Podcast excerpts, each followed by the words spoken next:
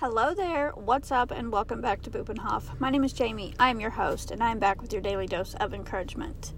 My journey with personal development began over 20 years ago when I found the movie The Secret, and it completely changed my life. I believe with a few mindset shifts and these little golden nuggets that I share with you each day, you too can change your life for the better. I really hope that today's pep talk inspires you to go after the life that you deserve. So let's get started. Number one, the first golden nugget that I'd like to share with you comes from Holly Furtick. She is a preacher's wife. Um, and I was listening to a talk at the gym today, and she was basically saying that don't compare your stump with someone else's tree. So, when we scroll through through social media, we see everybody's shiny Christmas trees, right? We see all the beautiful things and the memories and the beautiful, wonderful life that they're experiencing. And it looks like their whole life has been shiny. And so we start to compare our downfalls and our stumps to their shiny Christmas trees or shiny, beautiful life. When in fact, they also have downfalls, they also have stumps. They just don't post them on social media. Well, most people don't sometimes you see people on Facebook having a pity party constantly, but we should definitely pray for those people because they are strong enough to post their stumps on social media.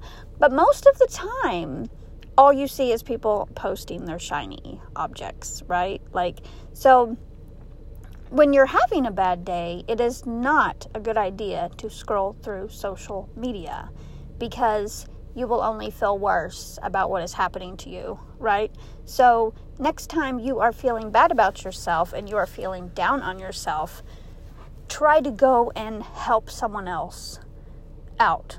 You know, like if you see someone having a bad day, send them a word of encouragement or open up a door for someone that looks like they're needing help there are so many things, just small free things that we can do for other people that really can boost our endorphins and help make our day a little bit better. So don't compare your stumps to someone else's shiny trees. Number two, the Lord your God is with you wherever you go. Joshua 1 9. I love this Bible verse because it tells me that I am never alone, that no matter what happens in my life, God is always there. He is always ready to listen. All you have to do is say a prayer and ask Him for help because He wants to help you. Number three, do not shrink back in fear, press forward in faith. Hebrew 11 6. I love this Bible verse because I feel it tells us that we should learn that even if all we have is a mustard seed of faith, that is enough for God to step in and show us the way. So, with that said, as you go about your day, please remember you are amazing, you are talented, and you deserve a great life, period. I hope your day is as sweet as a Mexican fruitcake. So, be beautiful, be yourself, and I'll talk to you later. Oh, and by the way, Merry Christmas. I hope your next year is as wonderful as it possibly can be, and I hope all of your dreams and wishes come true. Have a great Christmas.